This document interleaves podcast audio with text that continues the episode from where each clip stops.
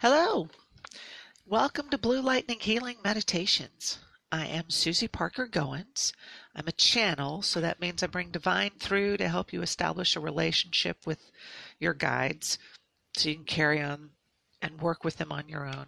I'm an energy healer, so that includes Reiki, past life exploration and healing, and um, and a facilitator in general for your healing. I'm also a teacher with a lot to share. I post links wherever I can. Please hit support buttons. I've also got a Ko-fi account under Susy Parker Goins. Um, what else? Yeah, I'm all over the place. Um, you can check my website at bluelightninghealing.com for more information. And I thank you for all the support I receive from y'all. On my podcast pa- platforms, I upload meditations on Monday. and my thoughts on metaphysical topics and techniques on Thursdays. I'm available for online sessions and phone consultations, and you can contact me for current pricing and availability. The best way to contact me is through email at susypgoins at gmail.com. That's S U S Y P G O I N S at gmail.com. So it's Thursday, and today I want to talk about ethics, ethics of the metaphysical practitioner. Um, yeah, I, I know people can call what I do and what others do is a scam. Some people have not been happy with a reading or session from me, and other times they've they've commented on event pages that were charlatans or fakes. Admittedly, I am sure that there are those out there who do take advantage of others. People are like that, though. You got people like that in every occupation. It's just sad to say, but you know, I've heard stories about um, a practitioner who who asked for thousands of dollars to remove a curse. And, you know, you've got religious leaders who are constantly asking for money and then they show up with another private jet from God. You know, some practitioners charge a lot of money, probably a lot more than I would be willing to pay for any service. But that's them. I don't know what their situation is, what their expenses or staffing needs are. Honestly, I don't really feel it's any of my business or it's my place to judge. I think that's one of my ethical principles is that I try not to judge other practitioners without having an experience with them. And even then, judge is such a touchy word. But this is what's the inspiration for this pod, uh, podcast. I want to lay out my ethics for y'all. I want you to hear what my take is on what I do what I feel is a good measure of a practitioner. So, as a practitioner, my responsibility is to you as a client. And I ask for consent. You can put that in bold letters. I ask for and get your consent first to do my thing. I've encountered the consent issue on both sides once I was checking out a new event in my area and I chatted up the organizer, a chakra balancer, and we talked for about an hour. You know, we exchanged our job work experience or resumes, if you will, and talked about various metaphysical topics. We got along really well. And then, as I was saying goodbye, we hugged. I mean, metaphysical people are a huggy bunch and I could feel him checking out my energy. And it was so invasive. I I pushed him away and I said, I did not give you permission to do that. Then he shrugged his shoulders, his palms out at an angle with a hey kind of attitude. His words were, That's what I do. no, I said, not without permission. I walked away from that event. I never vended with them. There was another reader I encountered who kind of jumped me. I had just met them. They came by while I was talking to someone else. I was in a session. And they said that they just had to touch me. And they were in there with their hands on my shoulders without waiting for my response. And I was so shocked by their audacity. I, uh, what? I just looked at them. And to this day, I don't trust them. I don't refer people to them. And I will not work with them personally. Another time, I was a practitioner at, a, at an event. I was marketing myself as doing past life healing. And a client sat in front of me, ready for a reading. And I found a physical condition that has that was sort of the result of a past life. So I said, "Hey, you know, I'm seeing this. We can fix it. You wanna?"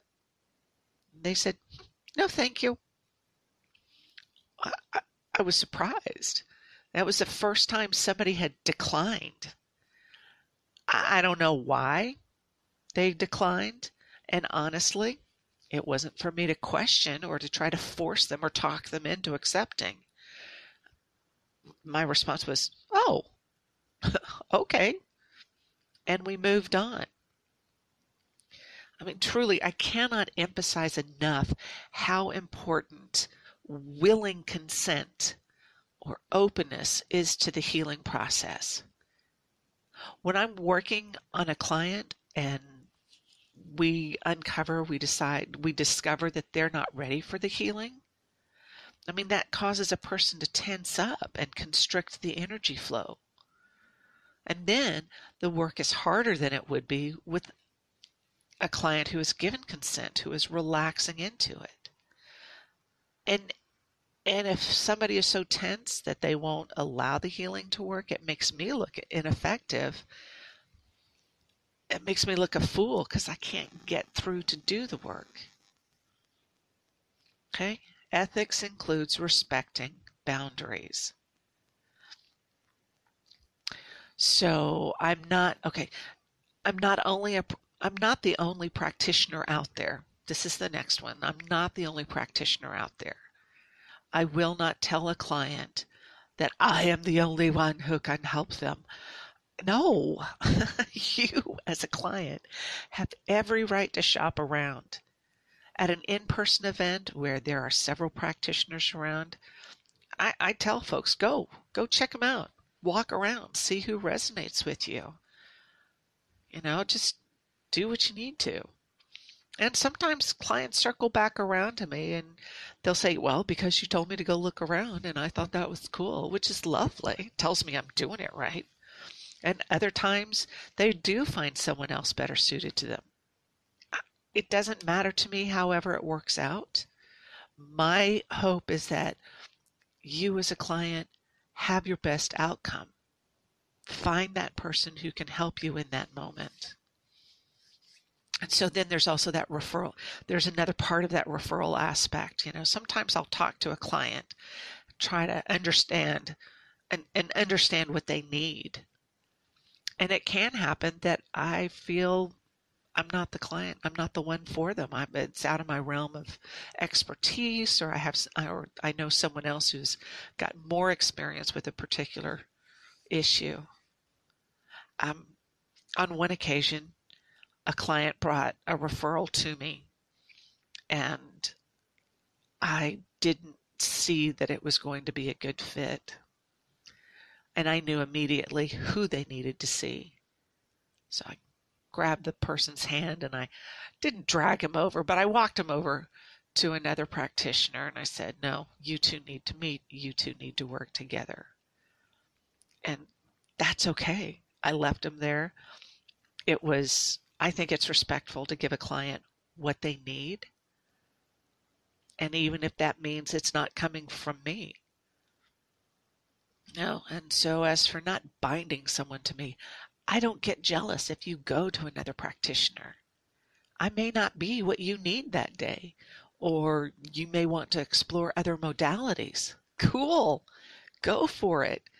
My hope is that you find what helps you heal, that you find your happiness whatever or wherever it is. I encourage you, and I can show you how to tune in to how you feel. Practice it. You know, even then, I don't have to be there to watch you learn. Tune in to how you feel when you are talking to someone. It doesn't have to be a practitioner. Your body knows. That's applied kinesiology or muscle testing. Check in with your body and see how it feels when you're talking to somebody. Does it feel right? Does this person feel resonant with you? So it's it's not a question. I, I, I find uh, some practitioners, I get it. Some practitioners, this is their livelihood. And they need to make the money. I understand that. I am in a good place. We don't depend on my income. We don't. And right now, particularly during the, the isolation times, there are a lot of people who are their sole breadwinner. And so for me, I'm not attached to making more money right now. Um, also another aspect of this. I went off script there. Whoops. but um, uh, also about prosperity. I don't have your lotto numbers. I don't have my lotto numbers. And if I did, it doesn't matter because I don't. I'm not going to get them. So next point is, and, and this is another put in bold print, emphasis, underline, italics. I am not a replacement for certified medical care. And there are actually laws about that. I don't diagnose or prescribe or treat medical conditions. I, d- I cannot cure you. Bacon? Yeah, I can cure all day, but not you. I'm not going to ask you to change your medications or to check a professional's assessment. I mean, what I do is complementary, and that's not, oh, you look nice. It means it works in in tandem with other modalities. I'm no, just come to me when you need extra help or when you want extra support. I can certainly do that. I'll check your energy. And if I get information about healing at an energetic level, of course I'll share it with you. I can pull from my own experience, but it's always with the caveat to consult your own medical practitioner or health or healthcare practitioner, let's say. I'm happy to sit with you if you're having a panic attack or if your anxiety is through the roof. I will talk with you and ask you questions about issues, provide an alternative perspective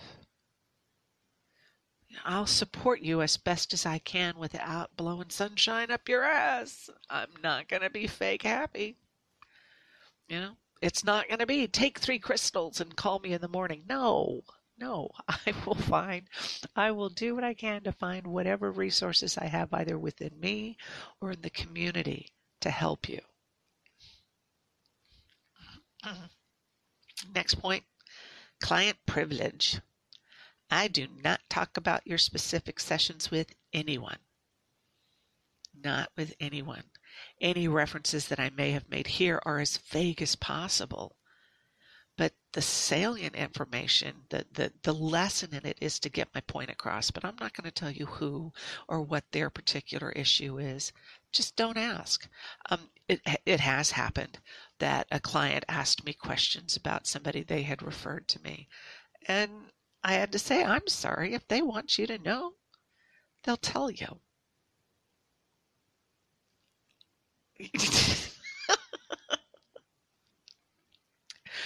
okay. And next, um, we both have the right to set boundaries and to terminate the professional relationship if it's no longer working. And I feel if I'm not able to adequately help you, or I feel like we're hitting a wall and you need a different perspective, I'll back off. I'll refer you to someone else or just, you know, take a break, terminate the sessions. Um, if and, and on this other side of the coin, if if you feel you're not getting what you need out of the sessions, you have every right to stop coming to me. I I don't believe I'm the only one you should consult. The universe is too big to think that I am the only one for you. No, there's so many things out there. And, and, and I admit, I don't always have that magic phrase for you. But my job is to help you find them in yourself. So until next time, blessings.